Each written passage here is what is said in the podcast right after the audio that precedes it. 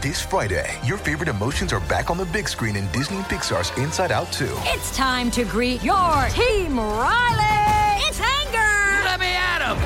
Fear. Safety checklist is complete. Disgust. Ew, ew. Sadness is in the house. Oh no. Hello, I'm anxiety. I'm one of Riley's new emotions. Disney and Pixar's Inside Out 2. There's a part two. We're going! Rated PG. Parental guidance suggested. Only in theaters Friday. Get tickets now.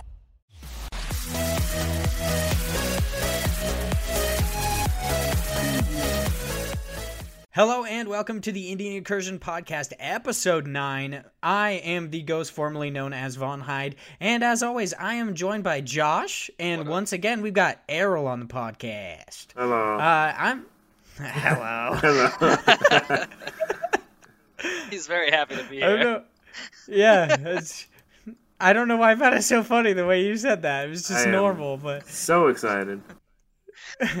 yeah, we're going to talk about a bunch of indie games today, and we're also going to talk about uh, some amazing, just the economy of vid- video games. I guess I don't know. It's, it's weird. The video game industry is freaking weird.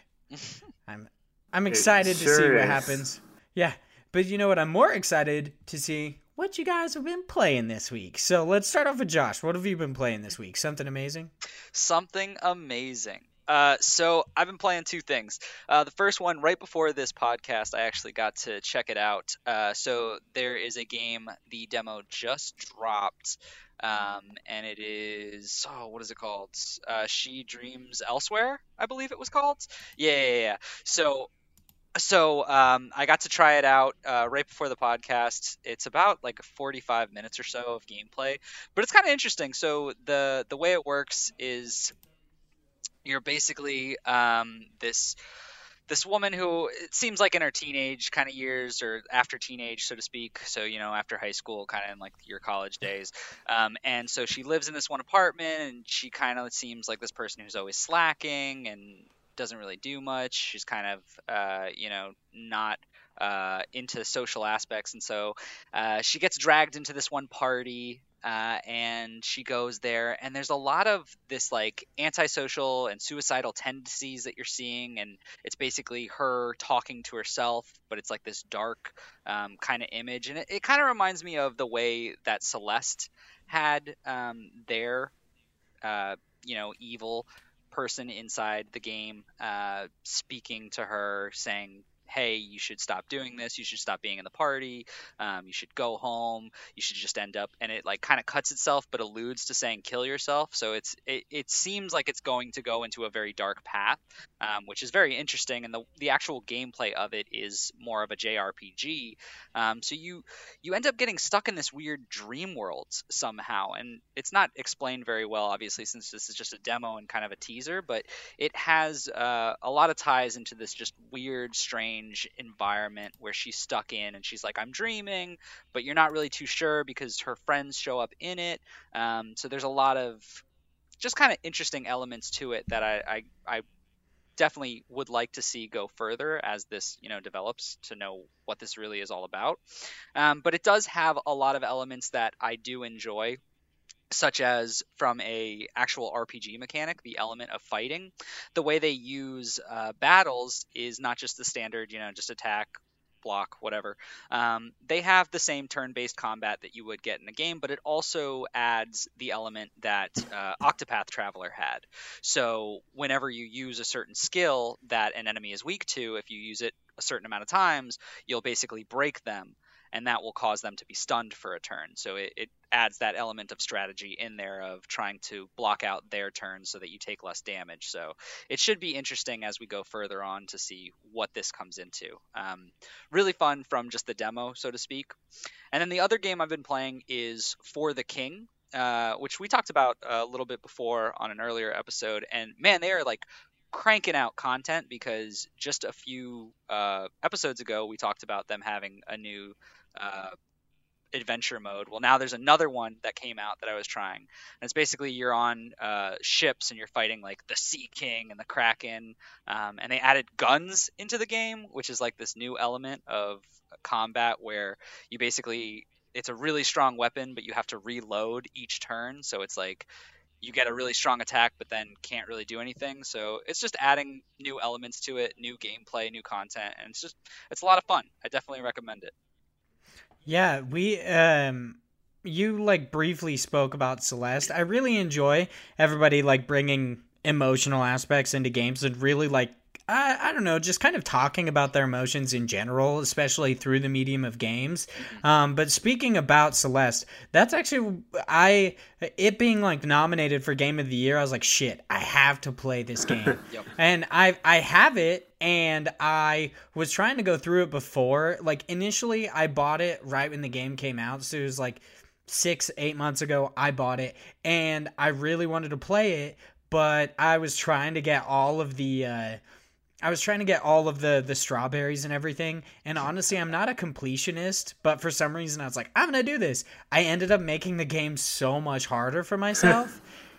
Which I find hilarious cuz literally like in between uh, basically on their loading screens you get little postcards and it's basically just a note from the developer being like, "Hey, you can do this or you can't do that." kind of a thing it's basically just a tip section like most games give you um, but one of them was like the strawberries are just for added difficulty Yeah. you do not have to collect them i just saw that i was like god damn it i knew i didn't have to collect them before and i also really wanted to play with an arcade fight stick for some reason because i felt like d-pads don't give you the range of motion that i really want. Like diagonals are really annoying on d-pads. I really hate it. But yeah, I hop back into Celeste and I've been kind of shooting through it and man, it is such a good game.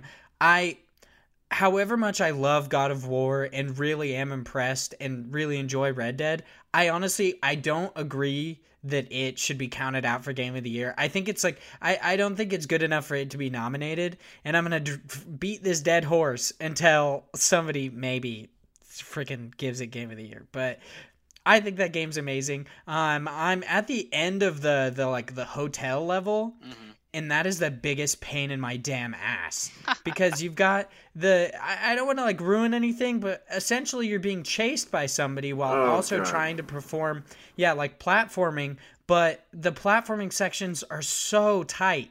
It's so annoying. So I basically just die That- over and over and over and over and over. again. That actually Like, yeah. reminds me of um, the the messenger. The I think it's I think it's like maybe the second to last level, the It's chase one, sequence. Yeah, it's one of the I last things. hate that. Oh my god, I, I like that part. It was good. That was one was- Really? I feel like that one like ramped up difficulty so much more than the previous chase levels that I was like, oh my god.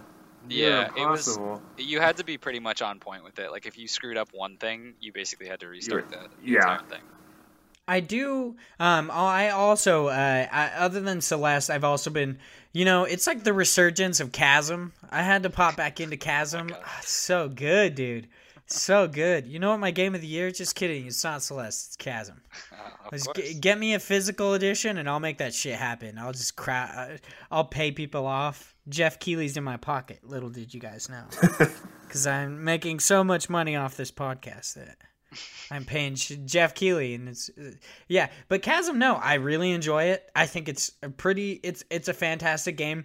The uh, the really big issue I have with it is I honestly feel like the uh, the controls at times can just be kind of cumbersome and I swear to God and I feel like it's not input lag and it has nothing to do with me which of course this is how everybody feels but I will click like the jump button or the dodge button and it'll pause for a second and then do it and I'm like I swear I'm gonna lose my shit on this game. Because it happens it it doesn't happen so frequently that it it's like unplayable but it happens a decent amount. So um yeah I I really enjoy Chasm though. I honestly think that it just came out at like kind of a bad time because it came out right when Destiny 2 was getting its uh crap I can't even remember what the DLC is called. The most recent DLC in Destiny 2. It came out right about that time. Like, yeah, Forsaken. I just, don't even get me started on Destiny. I'm not even gonna- I I used to be a hardcore Destiny fan, and now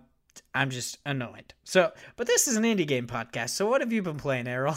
Uh, so I've actually I don't know one of the games I'm not sure I can talk about yet because I know it, it doesn't come out until next week, and I can't. Yeah, you can't. I'm playing the same game. Yeah. All right. So so a game that did come out this week that that I picked up was uh, Override Mech City Brawl, and it's um basically a giant robot fighting game, but the the interesting thing is you can do like a co-op mode where two to four players each control a separate limb of the mech.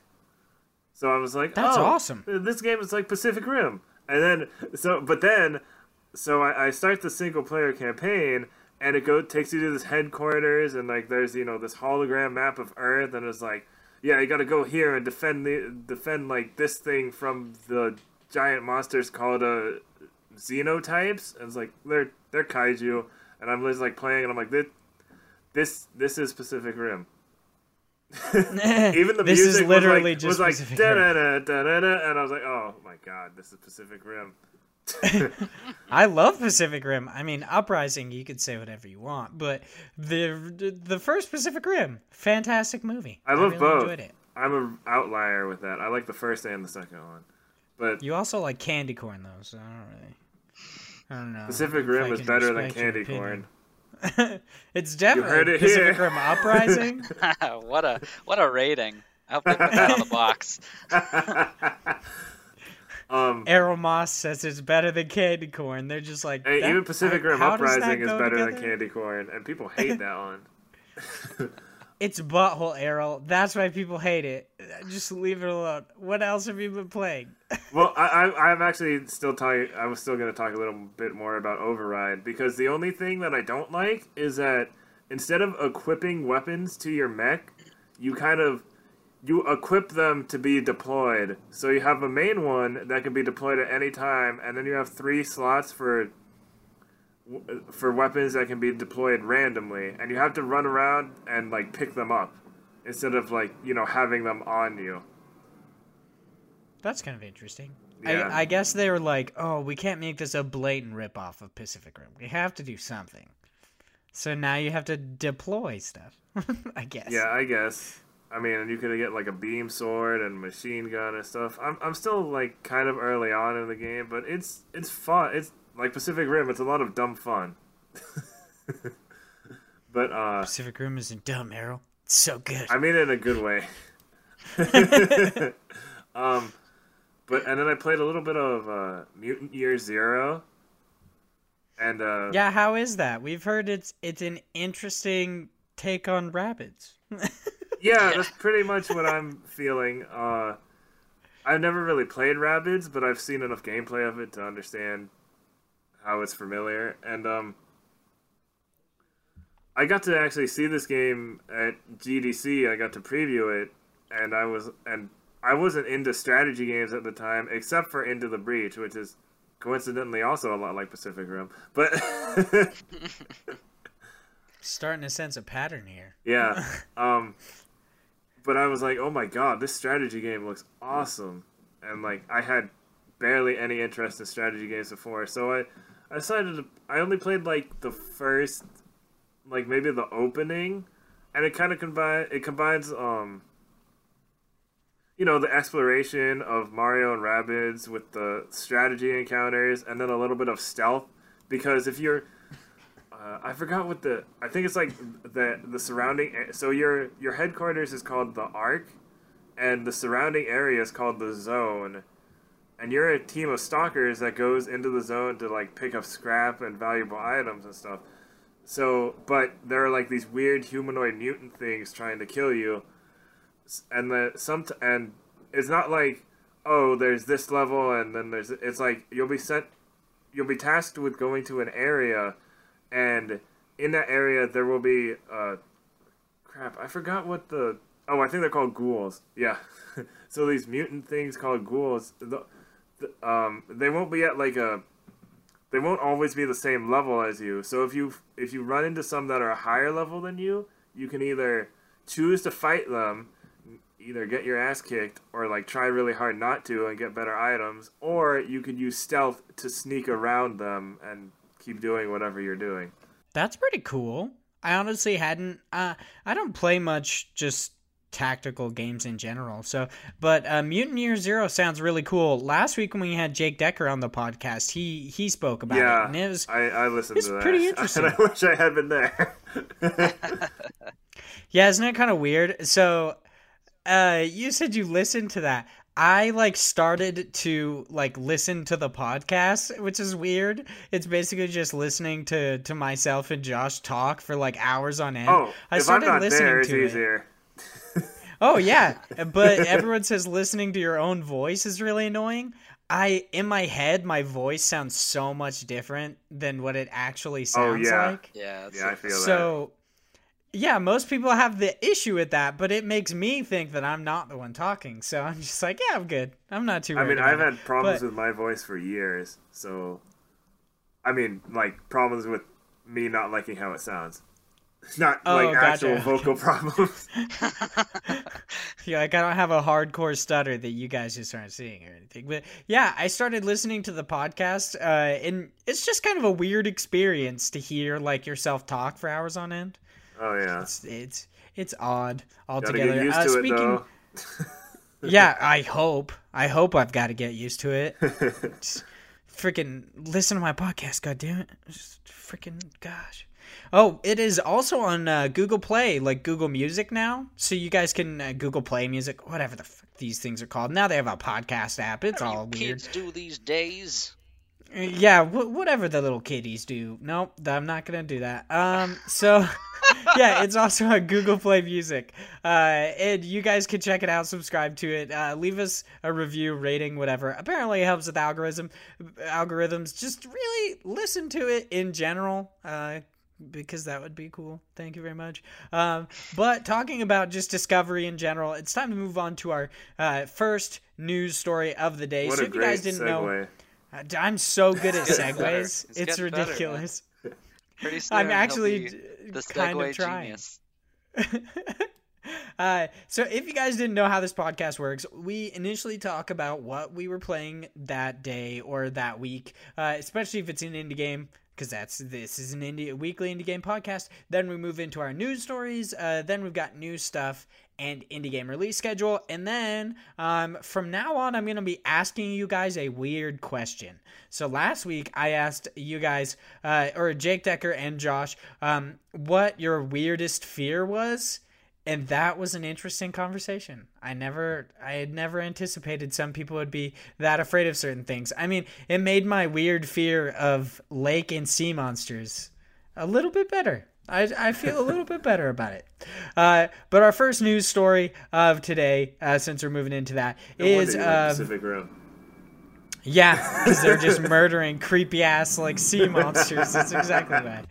Uh, Valve now rewards successful games with a larger cut of Steam revenue. Uh, so Valve announced, uh, so it used to take only 30%, um, leaving the 70% for the game developers. And this has been a point of contention among developers because they felt like they didn't do enough to receive such a large cut. Because mainly, from what I understand, is they literally are just the place where you buy their games, and it's also the finding indie games and finding games through the Steam store is actually kind of hard to do. Um, it's just overcrowded in general. Uh, but Valve has officially announced that there are going to be certain sales milestones that you can shoot for where they actually take lower cuts. But this is a big issue, and the reason we're talking about it on our Indie Games podcast is because it's a big issue for smaller creators because they're requiring you to essentially uh, starting on a certain date. It says starting from October 1st, 2018. Um,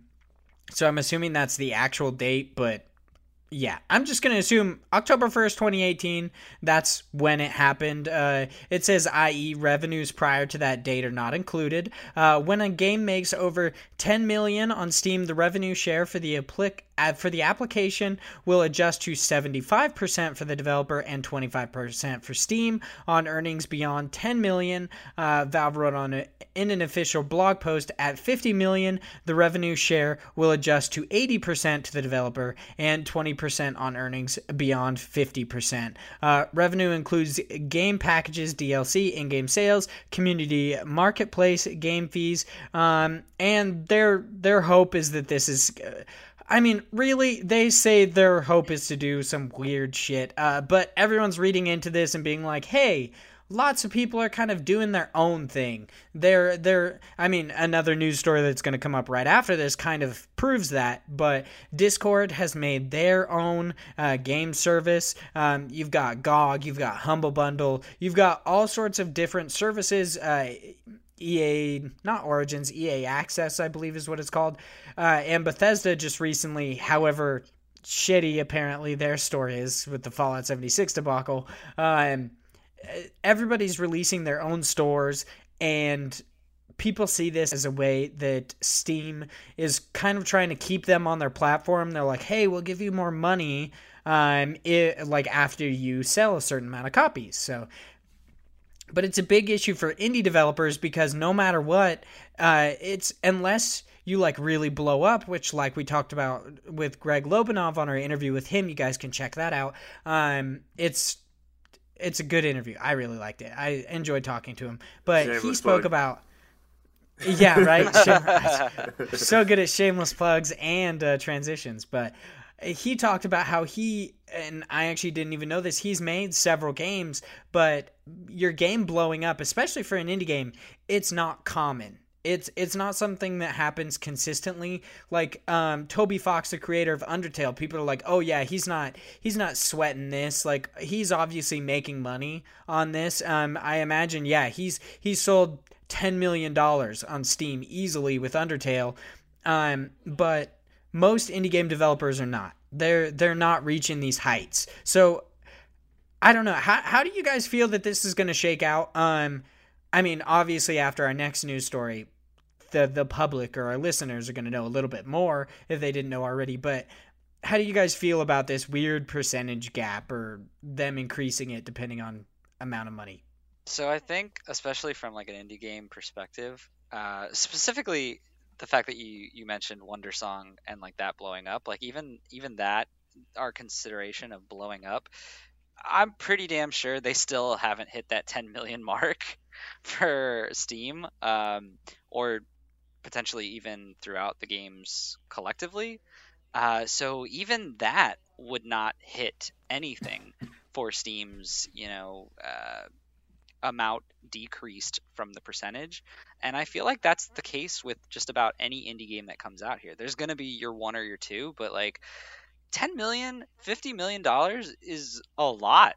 Like that's a lot of money. That's that's a lot of copies of games that have to be sold before they even see any potential decrease of that price, which 30% going to 25% is, you know, it's it's a good amount. That 5% could mean a lot in the case of talking about 10 million dollars, but like that's still a big chunk for what Steam is doing, especially if Steam is just literally hosting it there. Like in general, they're not going to do much as far as like a marketing stance on it. So really, that's a big percentage to have them just hold it. And I think it's good that other markets are opening because the reason why it's been 30% and they've gotten away with it is because it's just a monopoly on the system.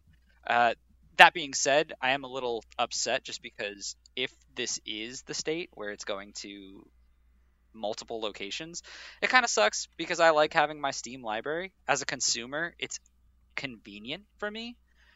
But with the downset of you know the indie developers not being able to make it, I would choose a different one, knowing that they're going to get more profit for this, and potentially, if I like this game, that they're going to make a second one or continue development on it if they have those funds. I'm wondering if, uh, sorry, I'm going to ask you your opinion on this in just a second, Errol, but I, I thought about it right after Josh started talking. Um, so there's this thing that's a consistent, like, it, it's happening consistently or we're hearing it consistently from indie devs is that their games are selling a lot more on the Nintendo Switch than they are on pretty much any other platform. Yeah. Um, mm-hmm. so yeah, it's it's making me, especially after this news, it's making me wonder. Most indie games they come to Steam first, and then they they'll come to like other platforms, or they'll come to Steam and like one platform, like Wandersong came to Steam and Switch. Um, but it's it's making me wonder if I, I don't know what big of a like how big of a cut Nintendo takes. Um, but if they're selling so much more on the Nintendo Switch, it, you have to wonder if games are going to start like coming on Nintendo Switch. It's going to be the staple for indie games, whereas PC was before. But I also don't know what kind of hurdles you have to jump over, and and I understand that games are a lot easier um, to develop for for the PC than they are for some consoles. But yeah, how do you feel about this in general, Errol? Um. So I mean, it it definitely sucks for indie games, but to your point, I've been noticing that too about um the Nintendo Switch thing and how more and more games are like being releasing on PC and Switch rather than just PC or you know doing PC first and then doing stuff later. Although that still happens, as we saw with like Into the Breach and stuff. But that's that's that's probably a bad example because that's a really successful indie. But Yeah, but it's also that the Switch is relatively new. The hardware is, Yeah. you know, only two years. This could be a, a gap or at least a jump where indie games go more towards being like, all right, well, I'm just going to put my stuff on the Switch first, or so you know, it'll come. yeah, the they might be, time. be going on console first rather than PC first. Yeah, I mean, it seems like there's a market for there. Uh, at least it's I- becoming more I mean, popular anyway. I, I'm kind of, in a way, I kind of think that's that's a good thing, just because I mean, I'm not primarily a PC gamer, and I only I only play stuff on PC if I absolutely have to, because I just have a my laptop is not really for gaming, but indie games luckily work most of the time. Um, but like, I feel like I know a lot more people who play games on console, so they'd be more likely to be aware of more indie games if they launch on console first. Yeah, yeah, that's very true. I'm I'm definitely from a sel this is a selfish point of view, but I hope that this uh kind of I, I, I don't want to say forces developers to come to Switch uh like right off the bat kind of a thing, but yeah, I hope it forces them to because I want to play games on my Nintendo Switch. I I have my Nintendo Switch and I I use it not I mean my PS4 is my main system, um which indie games generally like a year after come to PS4. So it takes a while, especially with people like me who want physical copies. But I always double dip. I, it's an issue with me. I've I got so many games over and over again. I will say, uh, one of the things you know you're very excited for it to obviously come to Switch or to consoles. Uh, one thing to think about though, a caveat on that, as a person who does play PC games a lot and a person who plays a lot of like weird indies, is you're gonna find that if that's the jump and it goes more towards all right well we're not gonna put out as much for pc we're gonna go first to console you're gonna find a lot of trash games. Like if you look through steam or you look through other areas there's a lot of games that don't make it because they just would never make it. Like you're gonna, there's there's a, a trash heap out there. Not that i'm saying that you know, Oh, all the there's- games out there are but there's so much out there that really like especially on on uh, steam that is just Oh. like terrible There's already like a bunch of trash on on Switch too. i know and i'm yeah, I I'm was like, you're saying that like it doesn't already happen. Yeah, Yeah. well, that's what I'm saying though. Is think about how it is now, and think about like what's on PC. Like there is just an enormous amount of garbage. Who is approving these? Yeah, right. I mean, discoverability is already kind of an issue on consoles, and they have probably like a tenth of the library that PC does. Because games always come to PC, and it's generally like if they make money, they'll come to consoles, but if it doesn't make money on Steam, then it's like, oh, cool, well, we're just not going to worry about it. Um, but to expand on this topic, we are going to go to our next news story. This is Epic Games announces store launch, 88% of revenue share with developers. Um, so they announced on Tuesday. Um, yeah, Epic Games announced Tuesday the launch of their new online store, which will have an 88 to 12% split with developers. I think the coolest part about this is, though, um, that actually an added like caveat to them basically taking only 12% of revenue is that they also Epic also stated that they will not take any profit uh, they will not take a profit from any games made with the Unreal Engine which if you guys don't know Epic is the uh, developer of the Unreal Engine but I find that awesome. Um, there, there's a bunch more to this news story, um, but those are kind of the two big points that I wanted to talk about when it comes to indies. Is that uh, we did just obviously have a conversation about games coming to the Nintendo Switch possibly as a backup, but also you have to wonder how many people um, are going to develop their games for, like, you always see. Um, I've talked about it several times, like uh, in God Bless the Crowd how it says it's going to come to like uh like Mac, Linux, and uh like Windows PC, or they like immediately advertise a Steam page and stuff like that. And I'm wondering if indie games we're gonna once this Epic Games like uh store actually launches, if we're going to I wouldn't say no longer see like a Steam page link, but if it's just going to be like immediately developers switching over and they're like, yeah, if you go to the Epic store, I mean, once this gets up and running, because there's like definitely some some caveats to it. Like uh, uh, games developed with any game engine are allowed on the store but the first releases uh, will include unreal unity and others. Um so yeah it's it's i'm interested to see if a lot of developers flock like where they go kind of a thing. If if they're not only on steam anymore because like you said it's monopoly or if they're going to start moving to epic store now or they're going to like uh, go a little bit more toward uh, gog or if they're going to start coming to nintendo switch more. But yeah it's it's nice to see people like getting a little bit more money. Yeah, and I don't think like this is gonna obviously hit Steam in a way that won't really be noticed for probably a few years. Um, I don't think you know they have to worry about anything that these other competitors are coming out there. They they need to worry, but it's not like the end of the world for Steam. Steam is so big and it has such a renowned you know status that I don't think they're going to just fall off the face of the earth. But Oh, I do, not.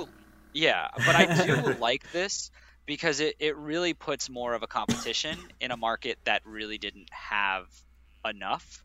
So I'm I'm interested to see what um, their response, being Steam, uh, to this would be. So you know, what are they going to do? Are they going to change their percentage rate based on this? Are they going to hold you know a stance on that's what it is, or maybe they'll do something different to try and promote those indie games. Maybe they'll do some type of way that they're you know having a better marketing pitch for them or a better way that they're discovered rather than changing the percentages. I don't know what that's going to be, but obviously they need to think of something. Um, I think long term, but short term, they're obviously they're Steam. They're not going anywhere. Or, or with more competition, maybe it'll encourage them to actually, you know, look at what they're doing for once.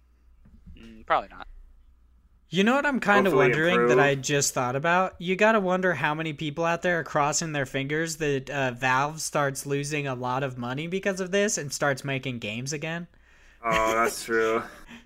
They're like, maybe they'll lose enough money to where we'll actually get Half Life 3. No, I as much as I'd love to see Portal that, 3, I feel baby. like yeah, as much as I'd love to see that, I feel like there's so much hype around it that no matter what they produce, even if it's like the greatest game on the planet, it'll be dog like dog trash. yeah, there's not people are gonna have their hopes too high. But yeah, I I actually hadn't even thought about that angle. Like if there have to be people out there who are actually crossing their fingers that like Valve is gonna lose some money because they want them to develop more games. Because I think it's it's been quite a while since like I think it was Left 4 Dead 2 was the last game they released other than Artifact is the most recent one. I'm not obviously that's not a fact. I'm just saying I think that's no, what it's it an is. artifact. But it's, it's not- But um, God damn Okay, it. guys, I'm leaving. Yeah, the Not Trio is back. yeah. I, I don't know. I'm definitely kind of one of those people under the table crossing my fingers, hoping they lose some money so they make games again. I would just hope that they can actually. I would hope that they do some stuff to, you know, just improve Steam because there are there are plenty of problems that users have been complaining about for what feels like forever. it's a long time, and like nobody says anything, and it's like okay, but if you don't improve, people are gonna like there are gonna be people who go somewhere else. Yeah, it's not gonna be the end of the world for you because everybody's still buying stuff on Steam, but you're still losing money. I will say to to Steam and and Valve's benefit, the I think Steam has the best like achievement uh, uh like their their achievement system is really cool. So PlayStation obviously has trophies, Microsoft has uh just they're literally achievements. Um and you like get points and stuff like that. But Steam does cards. And Yeah. the cards are really fucking cool. And you can Yeah, also like sell that. them. Yeah, it's it's so much cooler and I've honestly I've thought about buying more games on Steam because I was like shit, those cards are so awesome and like I I just love the fact that there's like an entire economy based on them. Like you can purchase cards and you can sell cards and actually use that currency. I think that's really awesome. That's- So, yeah, that's one thing I really enjoy about Steam. That's so funny hearing you say that. Just because, like, as a person who uses Steam and plays games on that medium constantly, I hate those cards because I'm always like, oh, another one of these stupid things. Like, get out of here. It always They're every so time, every time, no, every time you play a game, it always pops up in your inbox, and I'm always like, what the hell is this stupid thing? And I'm like, oh, these friggin' cards again.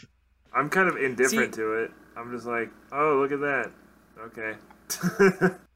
Yeah, I uh, I feel like my obsession with physical media is because I really like cover art, and uh, the the reason that I like these cards so much is because when an achievement pops or when you get a trophy, it's just like, oh, cool, I got a bronze trophy, and the icon is just a bronze trophy. Or with some games on on PlayStation Four, it'll have a picture of when you completed that task, but on Steam, it gives you a cool little picture of like it's like an interesting like I was playing uh Starbound a while ago and uh like the the cards you get from that are just like little aliens. I thought that was really cute. I was like, "Yes.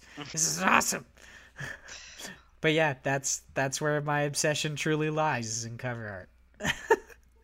Also, So this for is really big. Oh, hey, no, good no. cover Go ahead. art is good. Uh, What's really big? I was gonna say this is a really big tangent, but like, come on, Switch, where are your achievements? You're the only platform who doesn't do it, and I Okay, freaking want but- it so bad. But counterpoint, trophies No, and achievements denied. don't matter. yeah, that is a good point. But it's like once it came out, everybody was so excited about them. Once everything happened, like when PlayStation announced trophies and everything, yeah, to some people they don't matter, but to other people, it's a big fucking deal. People really like trophies. Yeah, it- like the fact that people will buy a dollar game because it's like a 30 minute platinum or whatever. One, I feel like, yeah, that's a waste of time. I'm definitely in Gary Whitta's count, camp where he's like, but like, is it worth it? Like, does it See, matter? You had to play the shit game. Here's the thing that I'm mad about. So on PS2 and PS4, a couple games have platinum. Bully has a platinum, a, but a game that I've almost 100%ed, War of the Monsters, it does not have a platinum. And they've Yeah, I guess re-released this also an game twice. and and what what? God, why are you re-releasing it if you're not going to give it give it a platinum trophy, huh? But Errol, Yeah, that- they that's don't like the- matter. Why are you so salty? Yeah, Yeah, no, that's why I say consistent they joke don't and matter. kind of funny. Be- because because War of the Monsters doesn't have one, therefore they don't matter. Oh, all right. I'll go, Specifically, War of the Monsters. I'll go No, but- contact them but- and have them put a platinum in there. Just Also, so I- change your mind. there was a well, to be honest, with a game we can't talk about, I am um ri- one trophy away from platinuming it. Really? Yeah, I'll have to talk to you a little bit more about this after. I the wish I knew what podcast, we were 'cause talking about. It's we'll, my we'll, we'll issue. tell you later.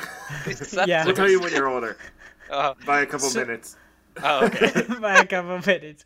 Uh, so on to our next story. This is over on Polygon. Stardew Valley developer splits with publisher and strikes out on his own. However much I hate the pickaxe animations in Stardew Valley, I have to give it to him. Uh, he like.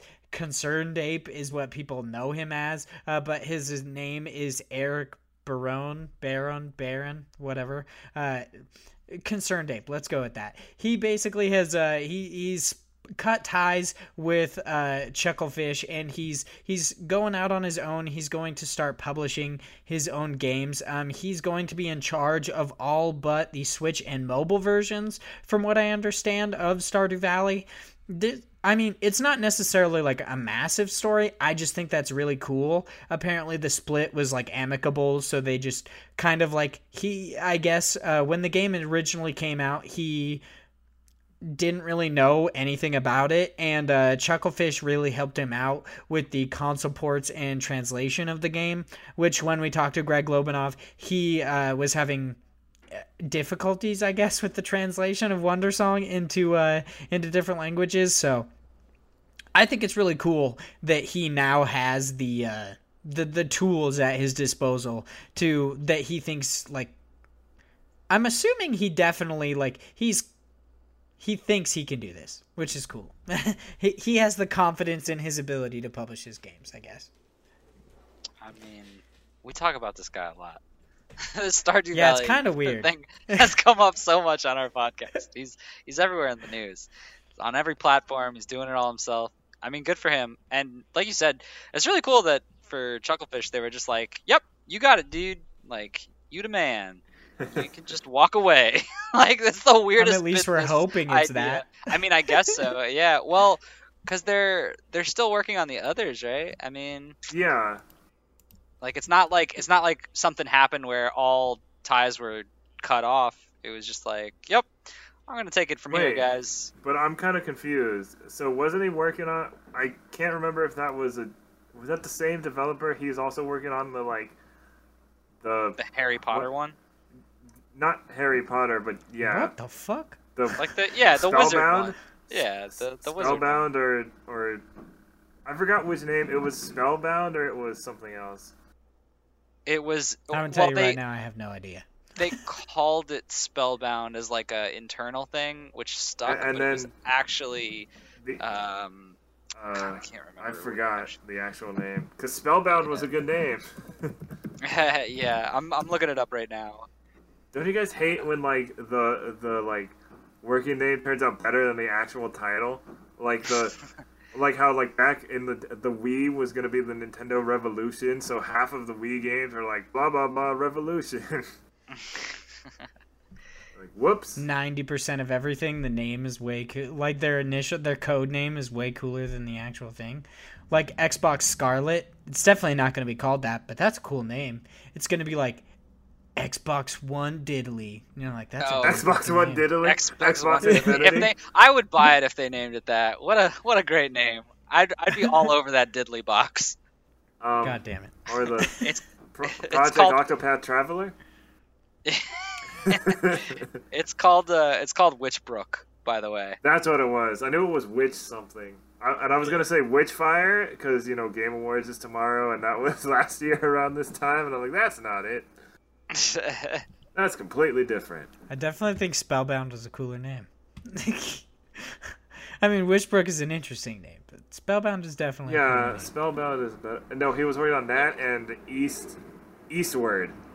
God damn it! so I don't see any change to Chucklefish being a part of Witchbrook, but uh, but I guess he just wanted to do. I mean, Stardew Valley is pretty like uh, set as it is, so I feel like it's an easier project to to start publishing after like it's already made its way. Like, so maybe he just wants to get some experience to start doing this for like future titles. Maybe I don't know. Who knows? That's very true. Oh, that's a He different does, probably. developer. Okay, Eastward is a Eastward is a different developer, but it's it's Chucklefish still. So, on to our next story. We are heading over to Polygon. Uh, this is PlayStation Plus games for December include Soma and Onrush. Um, these are for those two are for PS4. There's of course uh, some for PS Vita, and I believe there's yeah they're still doing some for PS3. I think through like the end of this year or something. I know they announced that they're gonna stop doing PlayStation Plus free games for PS3, which I'm not okay with. But Okay. um, They're still doing that. Yeah, So, right. I was annoyed by by something the other day that I talked to you guys about earlier. The so usually I can find the v, if the Vita games are cross buy with PS4, I can find them on on the PS4 PlayStation Store just fine. So I thought Iconoclast would be up there, and it was not up there. And yeah, I definitely thought that was weird too. Yeah, I went on there and normally, so recently they've been giving you like two VR titles and on top of the games uh, that you would get just normally. So when you go to like the PlayStation 4 Marketplace and go to PlayStation Plus, you'd see like four titles or or uh, basically just more than the two that's normally advertised and that was really cool because i was like sweet i'm just beefing up my library for when i get like a playstation vr or when i pick up a vita again or just all this stuff but yeah i noticed that too. After you said that i went on to the playstation plus and all that was there was soma and onrush. And i was like what the fuck? Because i really want to play iconoclast. I just- i've heard it's really good. I just got it from the website and now like started downloading it. Yeah, that's what I normally do. Um, it's I it's so much easier to just do it on the PlayStation 4. Yeah. But if you guys have like PlayStation consoles and everything, and you have PlayStation Plus, I would absolutely recommend um going on the website and just adding them to your library from there, because you could do all the consoles from there, and then yeah, you're just beefing up your library for if you ever get these consoles. Like if I once I get a Vita again let alone the physical Vita cartridges I have. I'll be able to play on it. But um yes, I have games for consoles I don't have. But um let alone those, I'll also have like a massive like backlog of other like indie games and such that I've got from PlayStation Plus. Hold- But Hold on, Um, hold on, hold on. Did you ever have a Vita, or are you just buying Yes. physical release? Okay, I was like, you have a problem. No. If so, you're No, like, I'm just, I did- I'm just creating this catalog of games. So one day when I actually have a Vita, I'll be able to play it. I do that though. I I've never had a I did that for- I- I have Wii games. I did that for Switch uh, with, well, just with Zelda. That just makes sense though. Like you gotta have that. Uh, but no, I I did have a Vita, and then I realized all the games I was buying and playing on my Vita were actually cross buy, and I was like, I could just play this on my PS4. Why? And then of course after I sell my Vita, I'm like, fuck. Now I can't play Persona like uh, Persona 4 Golden, and I can't play like Freedom Wars. I can't play all these games that everybody says is amazing. All these games that they say are amazing, unless I want to get a PlayStation TV, which I'm not gonna do that. That's just annoying. I'd rather have a PlayStation Vita. Uh, but of course, there's not just Soma and Onrush that you can get. Um, on PlayStation 3, subscribers will have access to two games side scrolling shoot 'em up uh, roguelike Sturden. Yeah, I'm going to say that Sturden, Sturden, and the visual novel Steingate. Steins Gate. Ah, I hear Steins Gate is very good. Yeah, it's a weird anime. only. I've I've watched the anime of Steins Gate, and I've watched some of it. It's really weird. It's Uh, good but if you yeah. like stuff like Zero Escape, uh, maybe Danganronpa, but I, I that might be a bit of a stretch. Um, I only say that because I know in the mobile game, the creator of Zero Escape, Kotaro Uchikoshi, wrote one of the scenarios. So That's kind of interesting. I'm always Um, interested and- in stuff he does. but yeah, sorry. if you do have a PlayStation Vita and you're not like me and just have a gigantic backlog for a console you don't have, uh, on PlayStation Vita, the colorful action platformer Iconoclasts, like you said, um, and the political. Yeah, that's political. Uh, adventure game Papers, Please uh, will both be free with PlayStation Plus on the PS Vita. Of course, I would definitely recommend going onto their website to add these on there because it's much easier. Um, yeah, the the guy who made Papers, Please re- recently put out uh, the Return of Obra Dinn, and apparently it's a pretty decent game.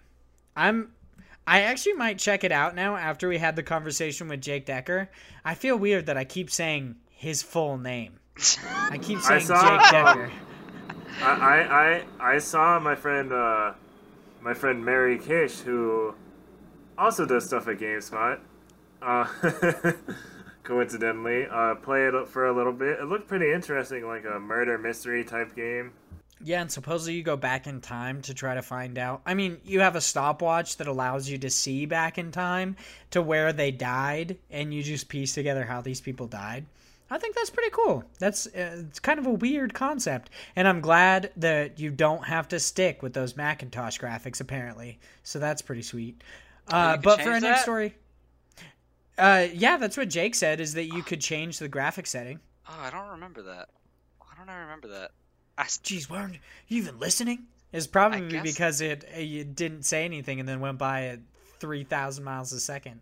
Uh, yeah, I don't know. I, I don't remember that part. I, I just every time I think about that game, I'm just like, nope, hurts my eyes. Don't want to play it.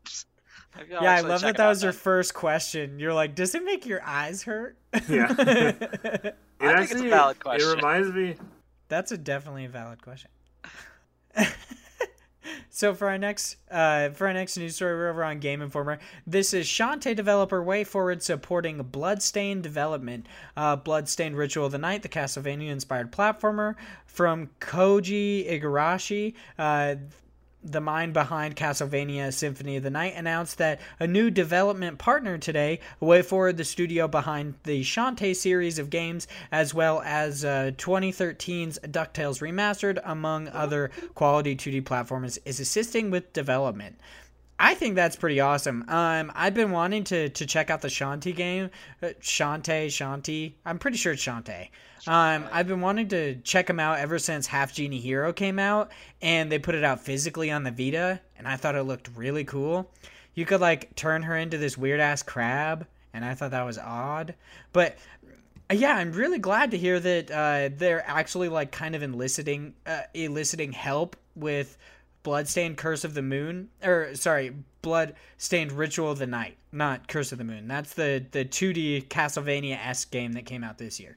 Um, did you guys are you guys waiting for Bloodstained or you're Yes. just all good with Curse of the Moon? Uh, so I definitely want it. Uh, I'm pretty pretty big on like Metroidvania type games, and I think this is gonna hopefully do uh, the series justice.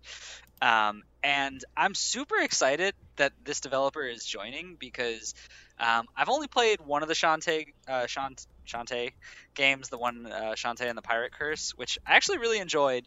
Um, but specifically for like the Ducktales one, God, that was such a good game, the the remastered edition. And like, that one of the things about playing both those two games is from like a theme perspective, it doesn't make any sense. Like the, the, those games are totally different in comparison to a Castlevania type, but Jesus, the platforming of it is very good and I can't wait for them to like mold those two worlds together because I think it's going to be amazing. I'm definitely interested to see where it goes. Um, and I think if they're, you know, getting help from anyone, this is definitely a good team or developer to find that from.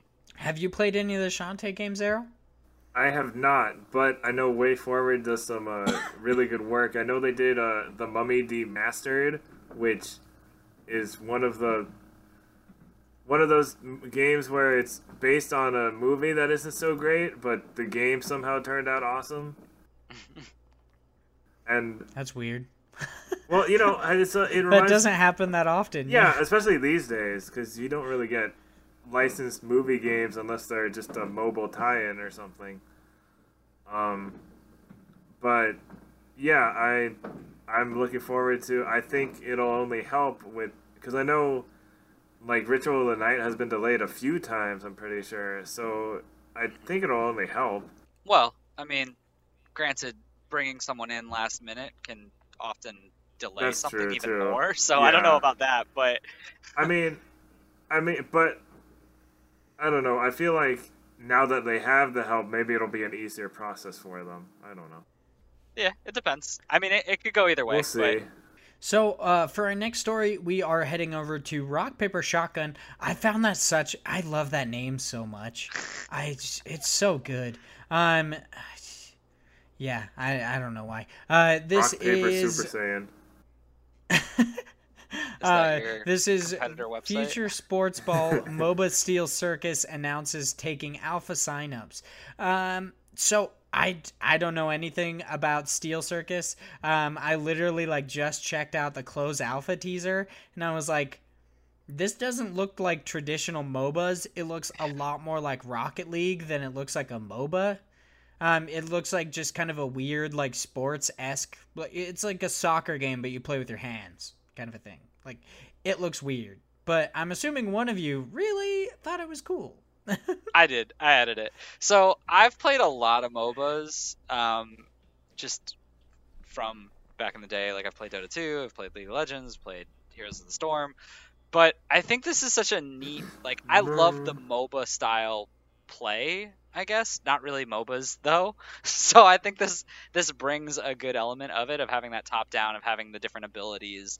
Like I, I just think it's interesting, and I've always kind of thought about that, especially when you think of like esports, like watching esports from like for like like uh, League of Legends or like a MOBA base there's no like score back and forth. It's not like you can watch like another game like hockey or like basketball or football and you're like, "Oh, the score is going up, it's going blah, you know, back and forth." Like there's obviously different ways, but I just thought that this might be an interesting like eventually if it does actually turn out good, an interesting esports kind of watching uh something something just different, I guess, from a MOBA aspect.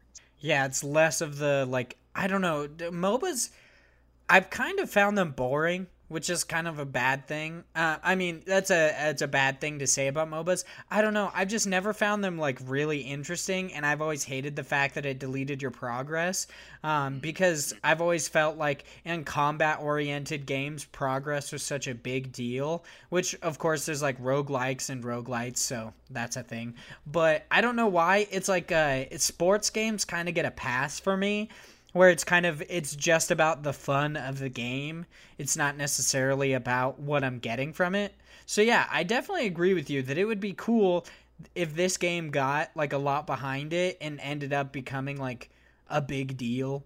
I, I don't know. We talked about like getting big before blowing up. I, I definitely hope um, that this game gets a little bit more recognition because it does look really cool. I, yeah, I, I definitely like share your sentiment that this would be an awesome game. Are you like an esports fan at all, Errol? You just like I don't care about this game, Steel Circus, whatever it's called. Yeah, I'm just like, eh, good for people who like that. I tried, I've tried MOBAs, and I'm just not, not about them. Except for there was one. I don't know if it's exactly a MOBA. What what is Smite considered a MOBA? It's a MOBA. Yes. Smite is a MOBA. It's just it's like- person. Yeah. So I kind of liked what I played of that, but probably because it was a bit different. Um, but otherwise, yeah, I'm just not really into them.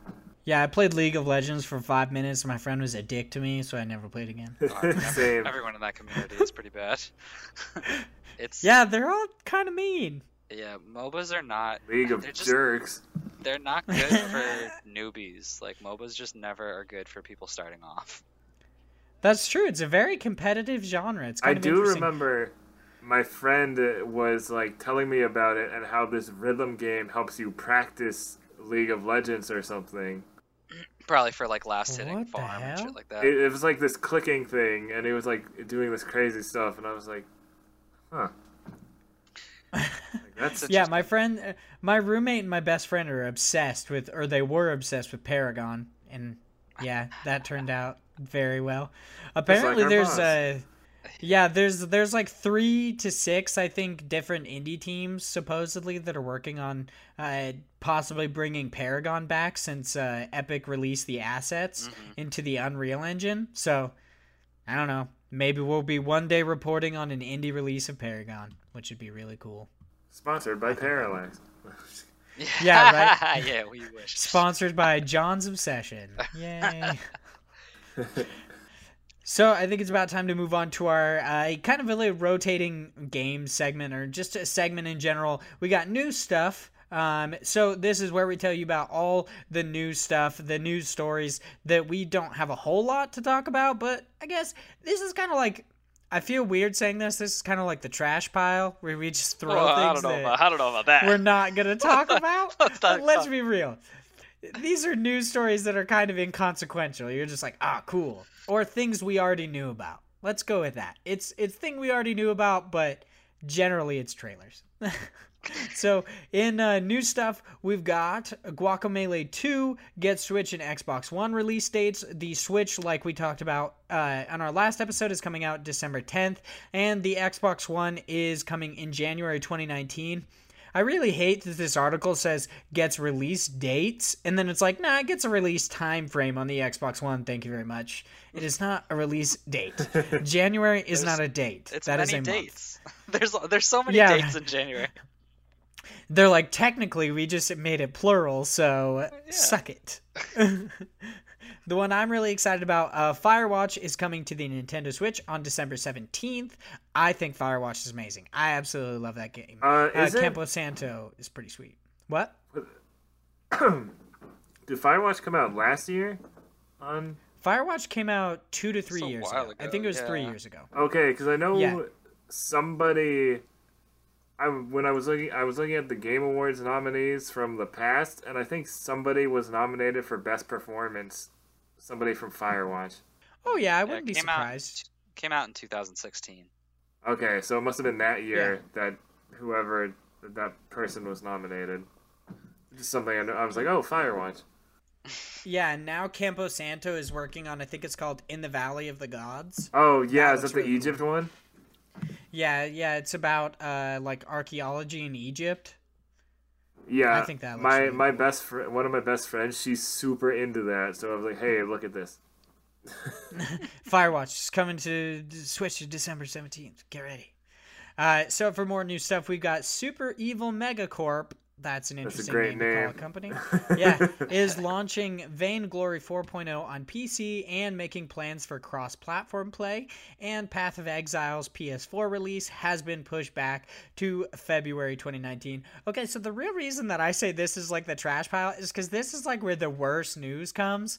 So it's like Path of Exile. If you're excited about it, fuck you. It's delayed. It's coming in February 2019. You should hate Wait. this segment of our podcast. But Guacamelee 2 coming to Switch is good news.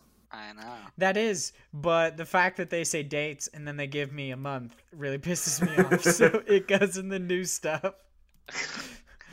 I don't think so. Uh, have either of you played Path of Exile? No, huh? Nope. I just like skip past it really quick. I think it looks really cool though. Have you ever played Diablo? Yeah. Oh, Yep. Uh, who hasn't What's- played Diablo? I know. dude? What's your favorite Diablo out of one, two, and three? I've only played three.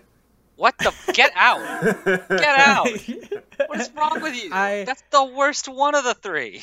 I mean, I watched my friend Weird. play a lot of 2. Two is the best, and Path of Exile is basically better version of two. Play Path of Exile. It's good. Or you could play Diablo Immortal. Easily. You the could best of just throw your phone in the toilet. we all have smartphones, right? Everybody has them. that was an awesome moment in video games history. Definitely. i I'd rather be able to play uh, the thing. Diablo game on my uh, Nokia. your flip phone, yeah. Not no, not my flip phone. Just the yeah, Nokia's put out smartphones. The no- Nokia Lumia, I had one for a while. No. I'm talking about I'm like tell you right I'm now. talking about those the bricks? pieces of shit. I'm talking about the bra- the old Nokia's phones Like the big ass that had like Snake and like Arkanoid on them or whatever random name they called it. Sure. Yeah, you'd rather. Are you saying you'd rather play pa- uh, Diablo Immortal No, I'm on saying that? put. or are you I know. just I'm saying, saying I'd put it on play that. I mean, Because everybody's got one of those, right? yeah, but honestly, that would So- be pretty impressive. and it would still get more players. I mean, what? Did you see? Uh, I I forget necessarily the system it was on, but uh, Sean Murray a while ago tweeted out that he got No Man's Sky running on like I think it was a Commodore 64 or something like that. What? How- Yeah, how he got that it on like this super old PC, or I think it was a Commodore 64. It was weird. How is that even possible? Unless he like gutted the inside and Yeah, I have absolutely no idea. I, I don't know how they did it. I just remember seeing a news story about it a while ago. I mean, there's there's always those weird ass news stories where games get ported or like somebody works on like a console port for like the Commodore 64 of like fucking Skyrim and yeah, shit. Yeah, guys, I'm gonna go play uh, Red Dead Redemption 2 on my uh, Game Boy Advance. I would shit my pants. That'd be amazing. Get that SP, that backlight, so you don't have to use that stupid ass like plug-in light that The eats flip thing? batteries. Yeah, I love the SP so much. I still have- And then there was well, the Game Boy still have it. Pocket. That's No. like really tiny. No, you're talking about No? the micro. Yeah, yeah, the Game Boy. Uh, The micro, pocket yeah, was yeah. a different thing. Yeah, I don't even know. yeah, the Game Boy Micro that was like basically the stick of a gun, like the pack of gum. It was like You really couldn't tiny. even do a link cable with that, and it only played Still Game Boy. Advance games. Still cool, Errol. Still cool. I could play my Pokemon Emerald on it. For some reason, they won't remaster it, so I might as They well did just play it on that. it, just nobody liked it. That's bullshit. They didn't remaster that freaking game. They did Alpha Sapphire and Omega Ruby, and I hate And it. they half-assed it. Yeah, give me freaking Rayquaza. I don't want these freaking Kyogre. Rayquaza is in the end. Did you play Omega Ruby? No, I did. I'm just saying. I want it to be specifically about Rayquaza. I want him to be. It was the the the post game. Oh, okay. Yeah, I want him to be on the cartridge. That's my issue, Errol. if you didn't notice, I'm very vain when it comes to games.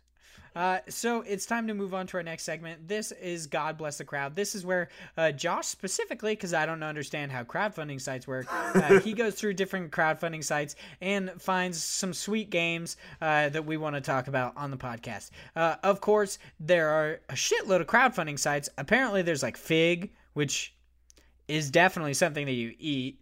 Um, and then we've got one site from for Kickstarter. figures. Yeah, I'm. Oh shit! I just realized that that's why it's called Fig Trailer is because it's on the fucking website. God damn it! I got my hopes up for nothing. So on today's uh, God Bless the Crowd segment, we've got Freya and the False Prophecy, and we've got the hero of Death Trap Dungeon. I personally think Freya and the Fall uh, and the False Prophecy looks amazing. I've actually been following the development of it on Twitter for quite a while. It's a uh, 2D Norse platforming game.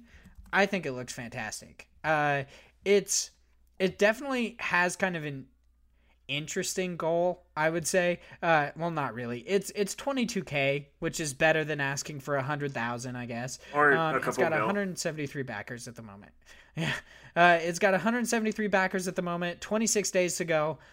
I would honestly say that I bet it gets funded, which is. I mean, I don't know. Would you guys disagree with that? Do you think with 26 days it can make a decent chunk of money that Oh, it they can still make? got time. There's plenty Yeah. of time. With with how popular Norse mythology and video games is right now, I think it probably could. Yeah, they just gotta very say true. Horizon Zero Dawn 2D without the robots, and then they'll make all the. I was gonna s- I was gonna say God of War, but okay. Nope, Horizon Zero Dawn 2D without the robots is a much more apt comparison. I honestly, I have to commend them. They've got some awesome like uh, bonuses to backing their game. Like their their biggest uh, one that they still have available. Yeah, yeah. So the biggest one that they have altogether is five hundred dollars or more, um, and is the ultimate bundle, which gets you a bunch of really cool stuff. But it actually gets you four copies of the game, which is really cool. You get two T-shirts, yeah, some physical shit. Thank you very much. You get posters. You've got tote bags that I'm sh- I'm sure are probably gonna be not nylon. nylon. They'll be at least canvas. You know what I mean? No. Um, you get postcards, flash drives. These guys give you cool shit, and that's for five hundred dollars. Normally, they're like, "Hey, you want a T-shirt? Give me five thousand dollars and make my fucking game, and you can have a T-shirt." That's what you get. You're so salty about those rewards. The Some are so dumb. The game does Hate look really cool, though. I, I definitely. It looks interesting. I, I'm wondering the battle, like the actual fighting mechanics, look a little clunky at times. So I'm not I'm not sure, but I haven't played the demo, so I can't really say. Um, just from looking at it, it looks like it, but maybe it feels, you know, like that weight to it actually will make sense with the character. Um, but it looks like it has a lot of depth to it. Um, and I think, yeah, where was it? I think there was something about a story-based line in this of you having actual like dialogue choices, or maybe I'm maybe I'm confusing this with another. But there's a lot to it. I like the fact that it has its own skill tree. The fact that it's not just you know a random like 2D just hack and slash in there. There's actual parts to it. Um, it does remind me a lot of God of War. Um, now that you've mentioned it though with a lot of the, the abilities but i'm still going to stick with horizon zero dawn 2d without robots so my whole thing with this, it looks good, but to be honest, I'm kind of tired of like North Norse. Uh, I can't talk. Norse mythology. Yeah. You know, it's kind of like after, like, we had, it wasn't just God of War. There were, like, there were a couple other big games based around it. Like, uh, I can't. I, of course, I can't even think Oh, of you any can't so remember now. it many. because there's not that many out there. But I feel, Interesting. Well, it's okay. We got a new one. well, I feel like once God of War did it, it is like, okay, everybody can go home. Let's do a different mythology now. It's like, yeah, Assassin's Creed Odyssey did Greek mythology. well, see, my whole thing is it's always like Greek or Norse or well, now we're getting a little more like sometimes there's there's Egyptian. Um, I like I've played some indie games. Like, have you guys heard of Mulaka? Yeah, I've heard of it. I, I've seen it on like a couple different things, So- but I've never played it. So Mulaka is a 3D platformer, um, and it uses the myths and legends of the Tarahumara tribe, which is an indigenous tribe in northern Mexico. And their and the thing is, all their stuff, all their stories and myths and legends were passed down orally. They didn't have stuff written down. There wasn't actually that much art they could go off of to develop this game. So this game is kind of the, so the game is kind of um, a, a way of preserving that culture, and I like when like lesser known mythologies and cultures are represented in games instead of the same thing over and over. You know what I mean? Jeez, Errol, way to Damn. shit all over the games I'm picking. Yeah, right. No, no. What are you gonna say about the hero of Death Trap, Dun- or Death Trap Dungeon? Huh? Too many dungeons? yes. I don't. Too much paper. No, I, I No. actually I've never heard about this, but that's actually really cool. I like the concept of like preserving history through a game. Uh, Yeah. Where there's not. Um, but I mean, yeah, that's that's like an amazing concept, but not everyone's gonna be able to do that. Like that's a yeah that's Yeah. a big no, endeavor. no, I, I know, I, I get that. Um, I just like it, it would be nice to see a little more variety, you know, because I feel like I feel like Greek, uh, like I said, Greek, uh, Norse, and Egyptians are the ones we kind of seen the most. That's true. there, there are quite a f- quite often do we actually see that. I don't know. I feel like there are a lot of like smaller bits of mythology, and I feel and well, now that I think about it, the reason we probably see that so often is because they pay off. Like people know about that Yeah. mythology, yeah. so it's it's it's like so easily recognizable. It's like, of course. What I loved, what I would love, is if somebody based a game off of the earlier parts of Assassin's Creed Three that had to do with like Native American mythology, mm-hmm. because I think that would be so cool. Oh, but instead you get to play as a whiny bitch who like basically kills himself in the end. I watched my, freaking hate my Connor roommate so of the much. time play that game. I, I but I, but after the after the uh, yeah after the beginning part, I was out. Freaking Connor's a dill hole. Uh, so on to the other game, uh, the Hero of Death Trap Dungeon. This looks actually really cool. It's a modern role-playing video game with old pen and paper feel. Um, so I, I mean, I've only seen a little bit about this game, but it, it kind of reminds me of like Knights of Pen, uh, Knights of Pen and Paper. I think is what the game's called. Uh, yeah, enter the world's deadliest competition. You've got 30 days to conquer a labyrinth designed to kill you, filled with monsters, traps, and ruthless competitors. Um, I mean, it definitely looks awesome. Being a fan of just Dungeons and Dragons in general, I think this looks awesome. Um, it's it's one of those like really high goals. It's it's got a two hundred thousand dollar goal, but it's already sixty four percent there, and it still has thirteen days to go. It's got one hundred twenty nine thousand dollars, a little bit over that. That's really awesome. I I don't know. Does it feel like uh, most games should just go on Fig.co because apparently, like, it, you just actually get your goals. Like the last Well- game we s- saw on here was Soundfall, and it Uh-huh. did really well. Would you say it, it did a, a banger of a job? You know what? I would. I would say that. Yeah. Yeah. Oh. You, you got me. I'm just gonna bend on this and say, yeah, it's a banger of a Bends him job. until he snaps. Woo! Uh, so, uh, kind of a comment on that. One of the things about Fig, though, is like not just everyone gets to throw their game into here like Kickstarter can. Um, it seems like there's a much more stringent process with Fig. Because if you look, Fig at any given time only has like one or two games that are currently going on at the time. They have a lot of like older campaigns, but I haven't seen them do continuous like a number of games all at the same time. And it's also based a little bit differently because with Fig, instead of like Kickstarter, where it's just everyone throws all their money at it, with Fig, there's the concept of being an investor. And with an investor, you're basically paying like a big portion of the money. Like I think you have to throw down like a thousand dollars for every share of the game, but you make your money back if people start buying it because you're basically invested and you get a percentage of the profit.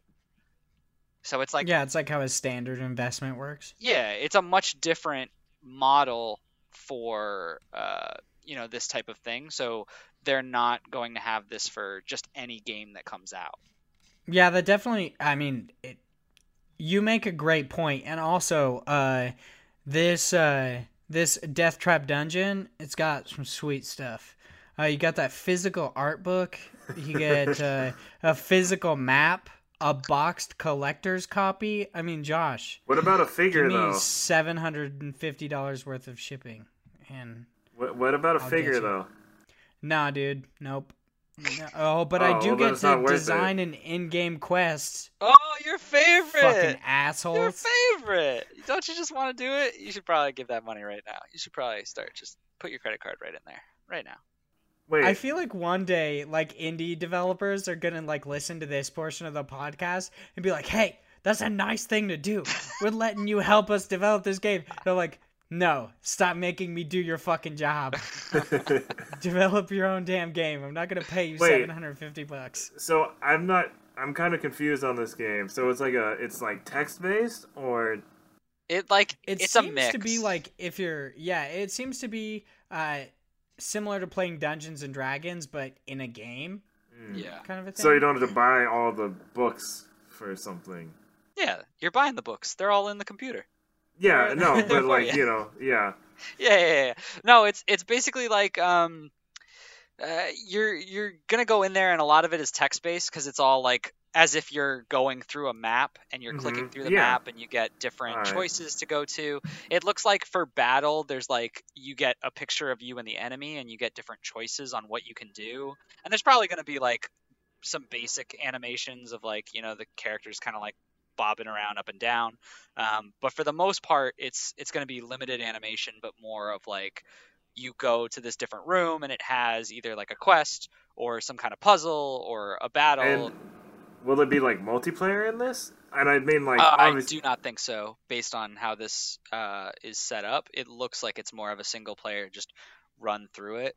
um, because I would rather want to play this with other people, either in the room or you know online or something, Mm-hmm, like a Dungeons and Dragons. And I see here that the actual the the son of the Dungeons and Dragons co-creator is actually connected to this game. So that's I did not see that. yeah. It says um, sentient play teaming up with usual suspects, game industry talent, and the unexpected, like Alex Gygax, son of Dungeons and Dragons co-creator Gary Gygax. Yeah, Gary Gygax.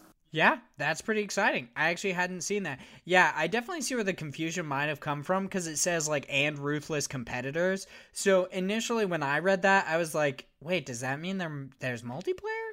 But yeah, it definitely seems like it's just a straight up like kind of text adventure based game, similar to like. Did you ever uh did you play Pillars of Eternity? Uh, I never got to play it, but I know plenty about it.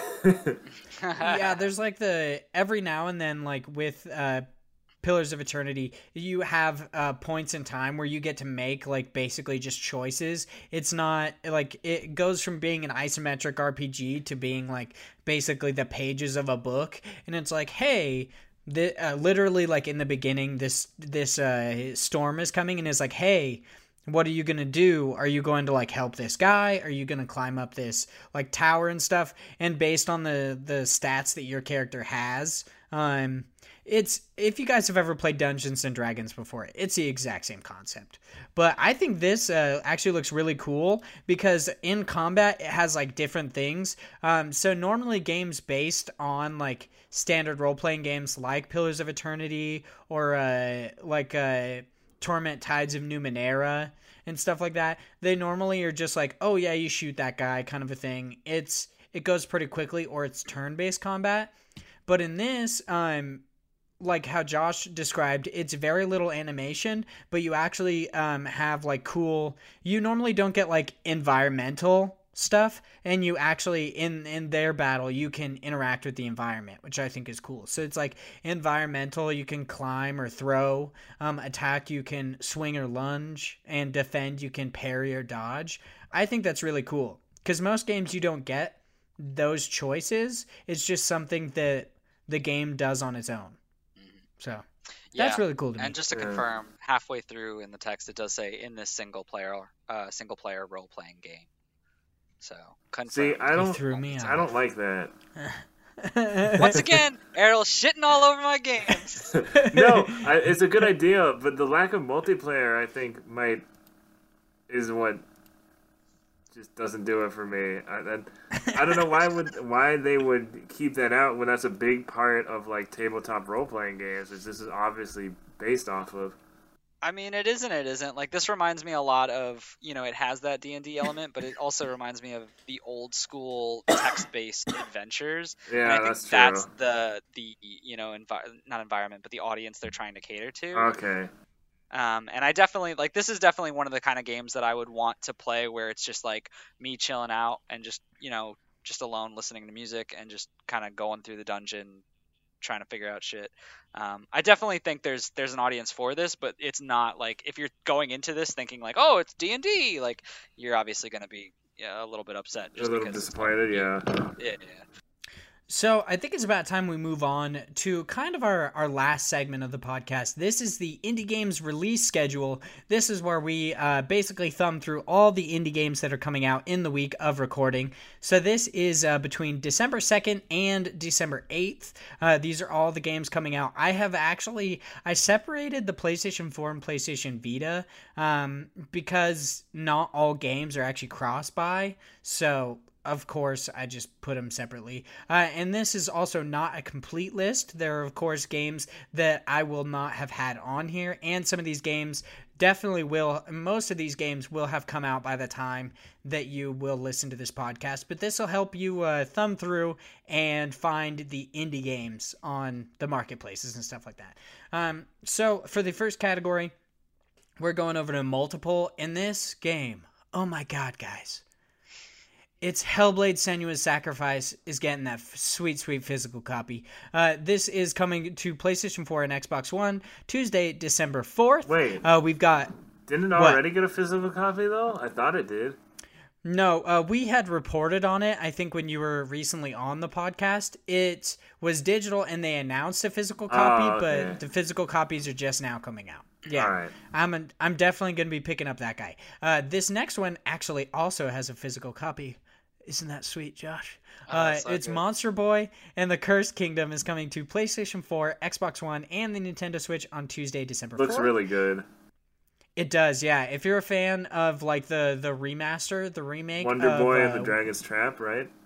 yeah, yeah. It's supposed to be like a spiritual successor to it. Uh, we had actually, I think we talked about this getting delayed a little while Yeah. ago, but it's finally out. I'm super excited about it.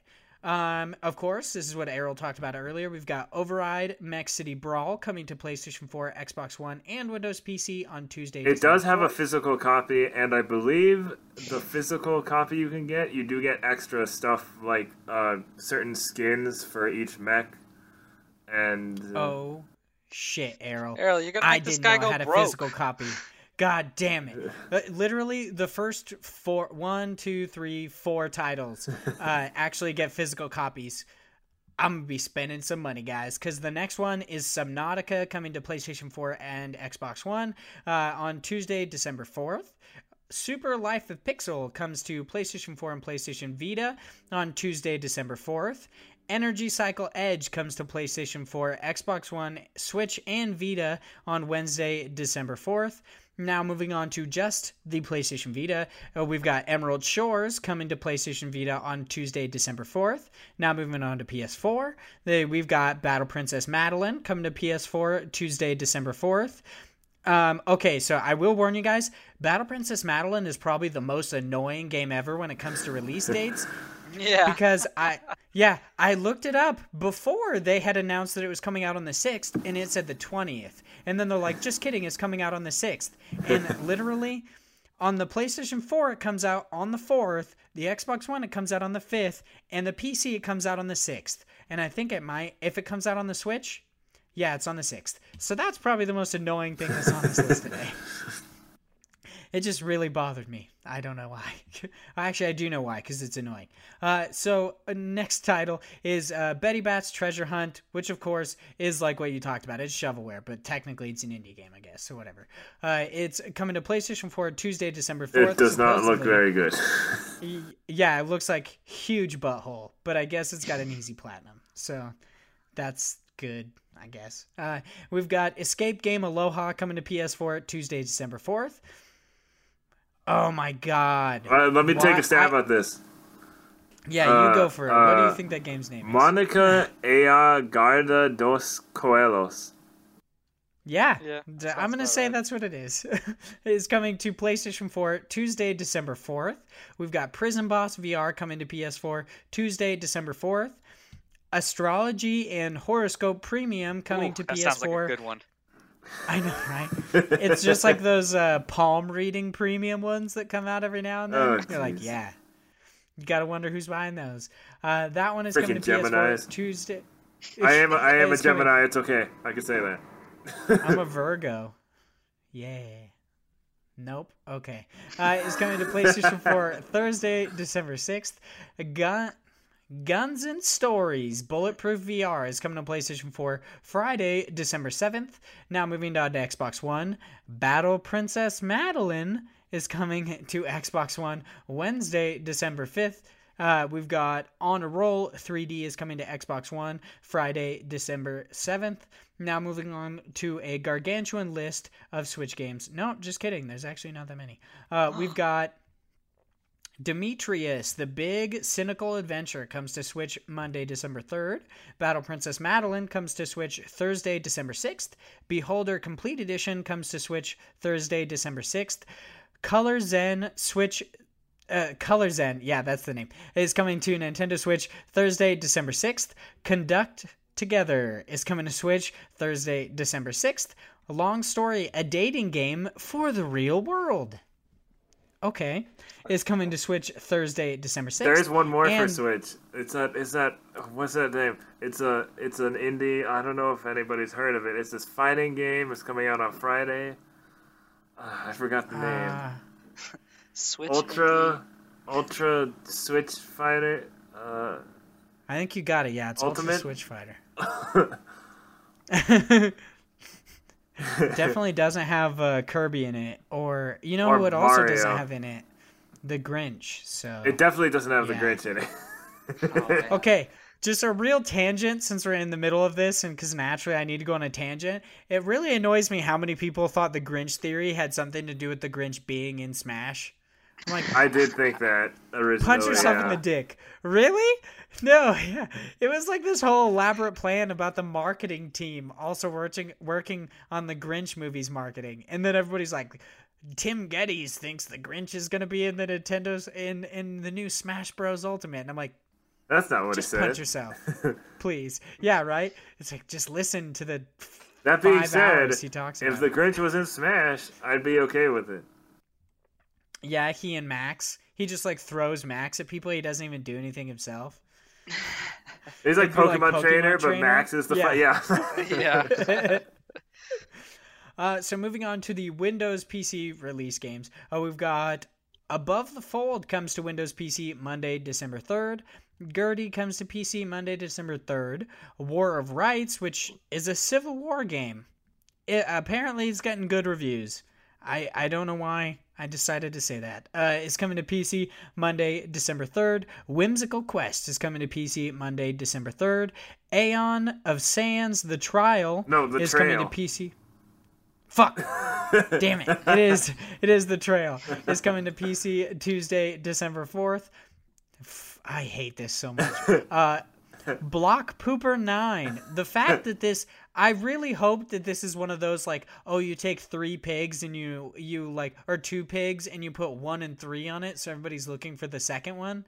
I Dude, really there's hope there's no- not there's nine no- of these fucking Yeah, games. there's no way other. there's- Yeah. I I just went to try to look, and there's no other block pooper. they just started with nine, unless I can't find They've it. They're really but- decided to fuck with people. Either that, or it's on those weird sites like you were talking about, on like battle or what is it, playgrounds. All, all eight of them are on playgrounds, and then there's one on Steam.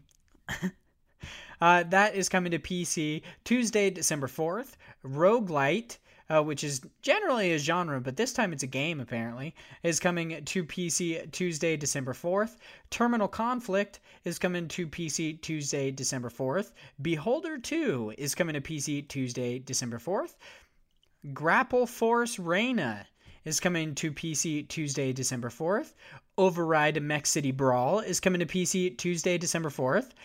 Desert Kill is coming to PC Wednesday, December 5th.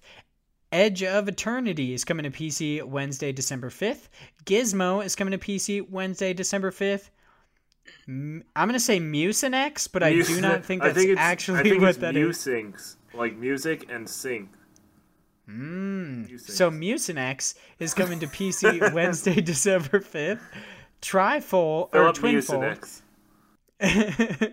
Uh, Twinfold is coming to PC Wednesday, December 5th. Battle Princess Madeline is coming to PC Thursday, December 6th. Uh, Briquid. Yeah? Brick- You cool with that? You, do you think it's Brickwood? Briquid? Brickwood? Okay, let's Yeah, go with Brickwood, like liquid. coming- But yeah, like liquid, but with bleh. but with a Brita filter, uh, is coming to PC Thursday, December 6th. Uh, Moonbase is coming to PC when or Friday, Is December that a 7th. game about cats in space on the moon? Yeah, it is. Yes. Yeah, it is. Oh, really? yeah, it's about cats in space. wow. Okay. Why are there so many cat games? Like last week we talked about Cat Tales, Oh, the yeah. cat RPG. People love cats. That's so How true. is. We've got Darwin's Test uh, coming to PC Friday, December 7th. Guilds of Delinar is coming to PC Friday, December 5th, 7th. Just kidding. Uh, yeah, it's the 7th. Uh, Iris Dot Fall. I is think it says coming Iris to- Fall.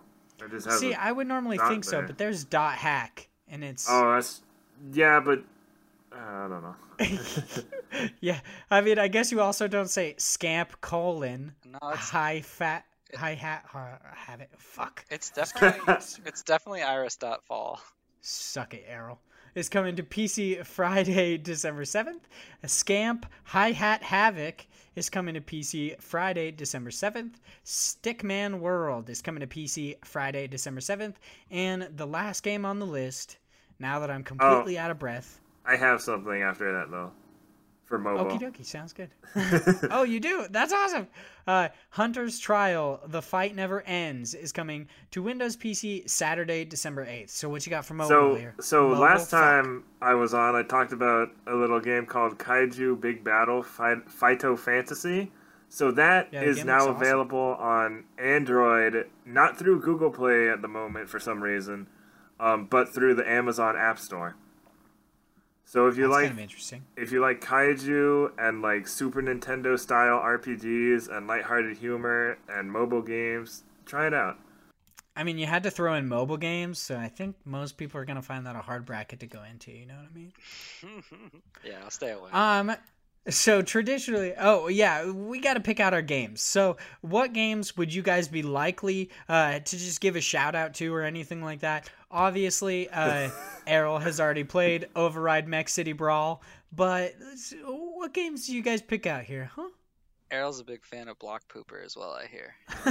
yeah, Well, Block Monster Pooper Boy, Nine. He's been I a huge said- fan of the series. I said Monster Boy b- earlier.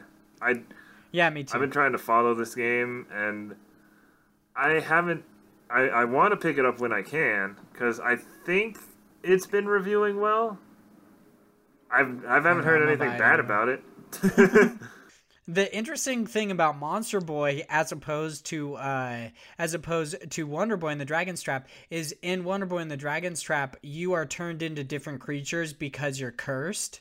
Um, and uh, like you you basically get to new bosses you beat them and then you get turned into a different new creature and you have to backtrack to get into new areas. So first you start out as wonder boy then you go to lizard man then you go to the mouse man and then you just kind of switch. But it seems like in monster boy in the cursed kingdom you can actually switch on the fly. So uh, there's like a, a snake a pig a lion Yeah. um, and stuff like that I think that's so cool. And something I do have to say about Monster Boy, now that I'm gushing, it has one of the coolest animated trailers I've seen in a it long reminded me it reminded me of like uh like the well the lyrics at least the the song that was in it it reminded me of like a of like a four kids dub like a, a song Yeah. Yeah, that's it, it. Reminds me a lot of the like four kids anime. It reminds me of like Sonic X. sonic X or like way. the like shaman king or something like the, the Shaman King is some good shit. the dude. openings I love Shaman King so much. yeah, no, that's totally right. Yeah, and of course, you guys already know I'm I'm out for this the Hellblade Senua's Sacrifice Monster Boy. Now that I know that Override is physical, definitely gonna have to do that too. And Subnautica, obviously. No big deal. Of course, of course. what game are you thinking about uh, that you want to give a quick shout out to, uh, Josh? Uh, so mine actually, I was looking over the list. I think uh, Super Life of Pixel is definitely my choice. It looks really interesting. It's a it's a very basic like platformer style game of you being a little cube and you're like jumping around.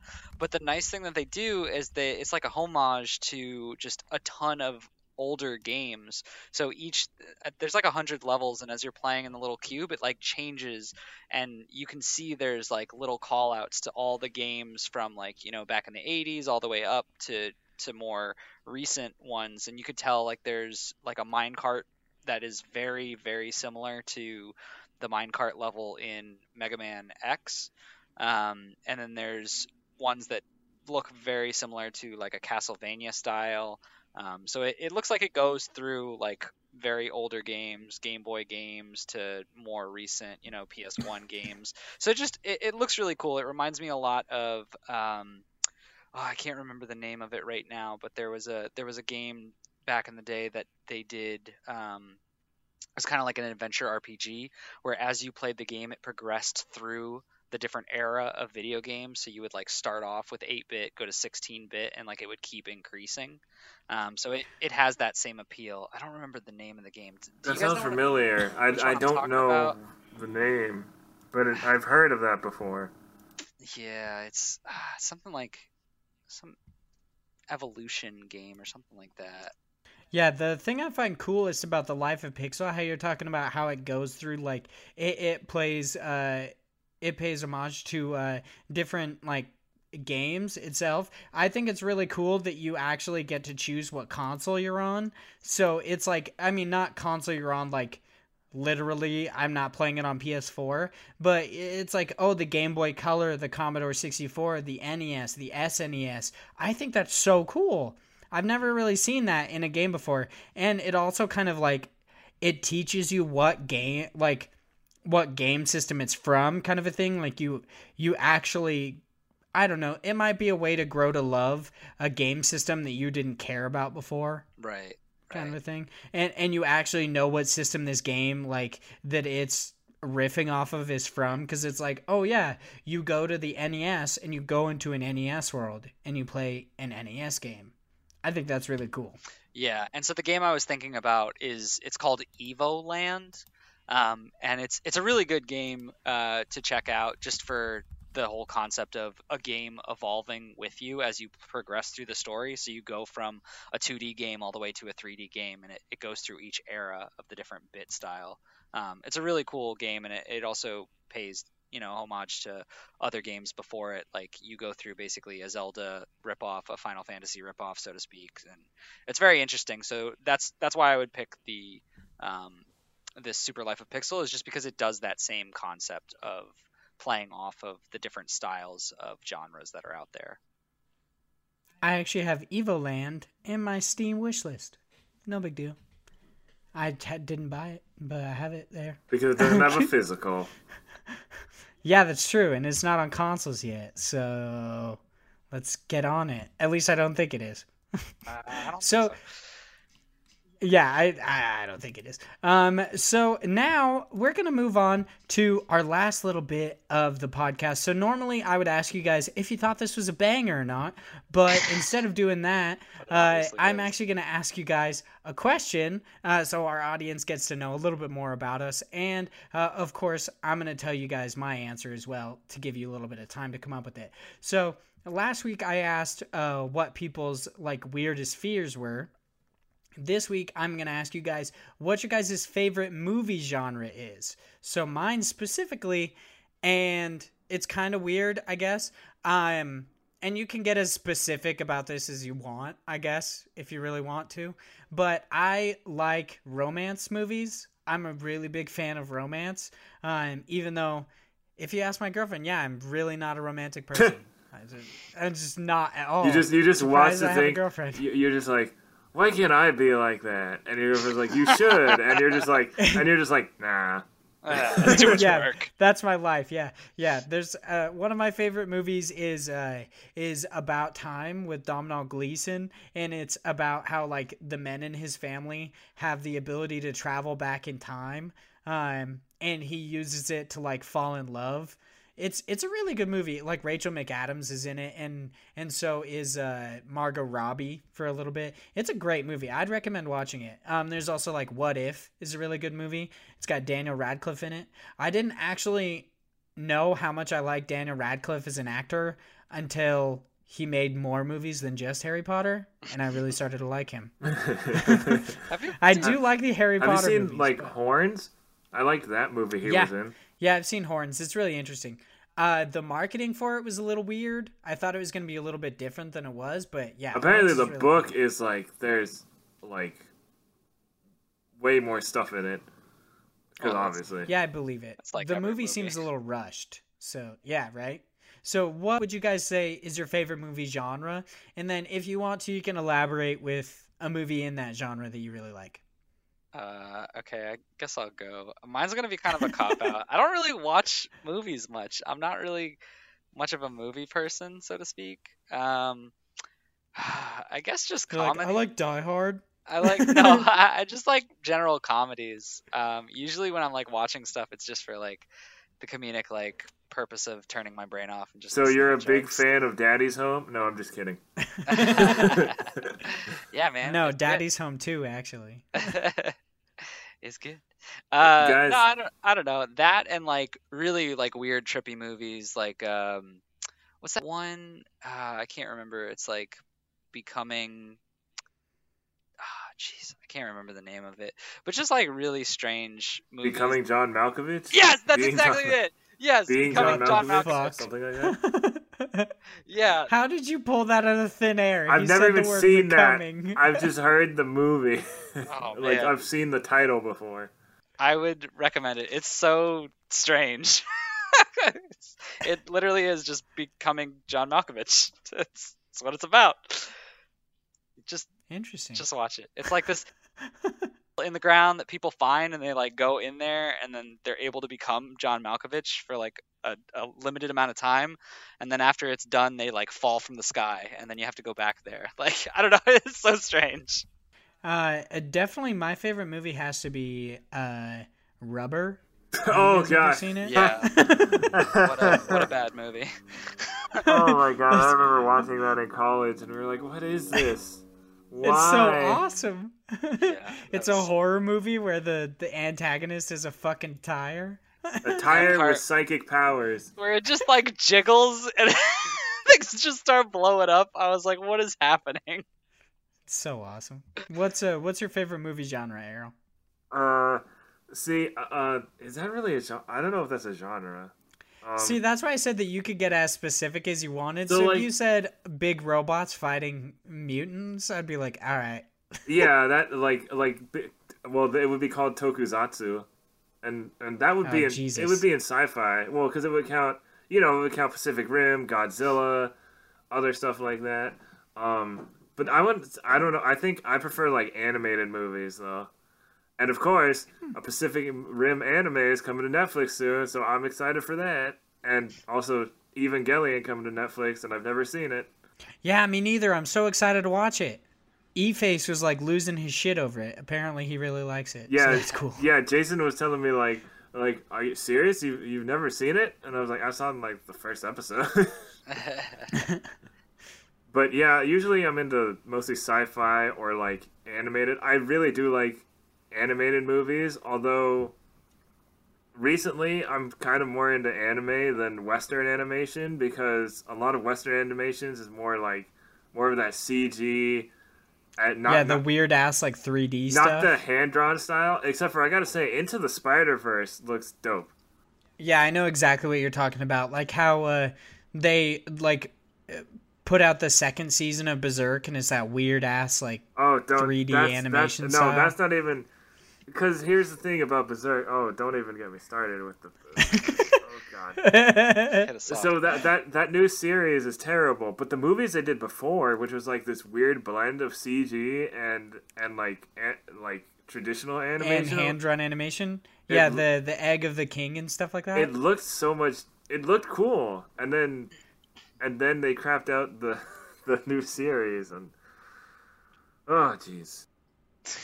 So I will say something. uh, This is just a weird tangent at the end of the podcast. Have you watched Goblin Slayer? Have either of you guys? I've heard about it. It's a really fucked up anime. You Yeah. should definitely.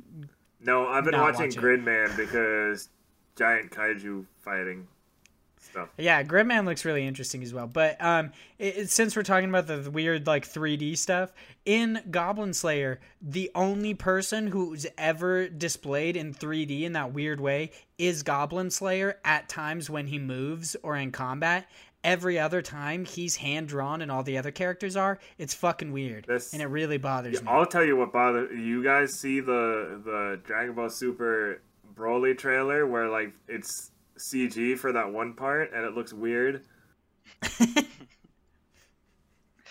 Nope. You guys Yeah, know what I'm talking about?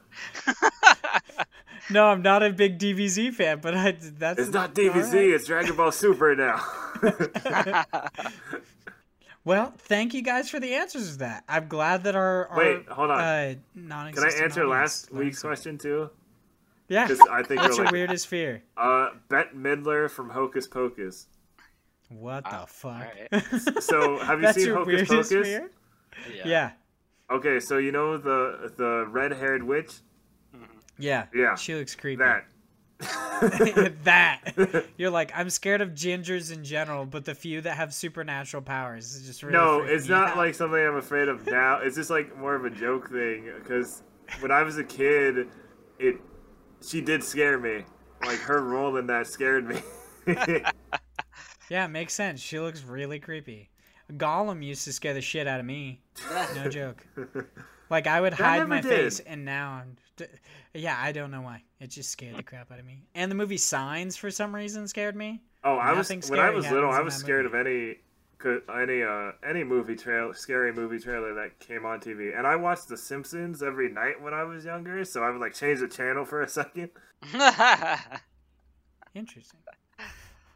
Well, that's about it for episode nine of the Indie Incursion podcast. Thank you guys so much for listening. If you guys got this far, uh, please leave us a like if you're watching this or listening to this where you can. Uh, leave us a review, or you can reach out to us on on uh, Twitter and such. I am at Hyde Legion. Um, I think Errol is at Errol M. Yep. Correct? That's me. And Josh, what is yours? Because I forget. it's uh, the Yeah, yours is weird. Yeah, the underscore Josh ninety. It's the 90 that gets me. I'm Uh-huh. pretty sure I always get the the Jorce, but I'm like, is it 69? I think it is. Four twenty six nine. Or twenty blaze it, Jorsh. Um, of course, yeah, you guys could reach out to us on Twitter if you guys would like to talk to us outside of the show. Otherwise, yeah, just check us out on Parallax. Oh, We've and we got also a have- bunch of different stuff. we since the Game Awards and the Kind of Funny Game Showcase are coming up, we may have some kind of reacts podcast for that later. That's very true. Yeah, I totally forgot about saying anything about that. That's what I did. Errol's on it. Thank you guys so much for watching, and uh, I hope you guys have a great day. Listening. Fuck. Whatever you're doing.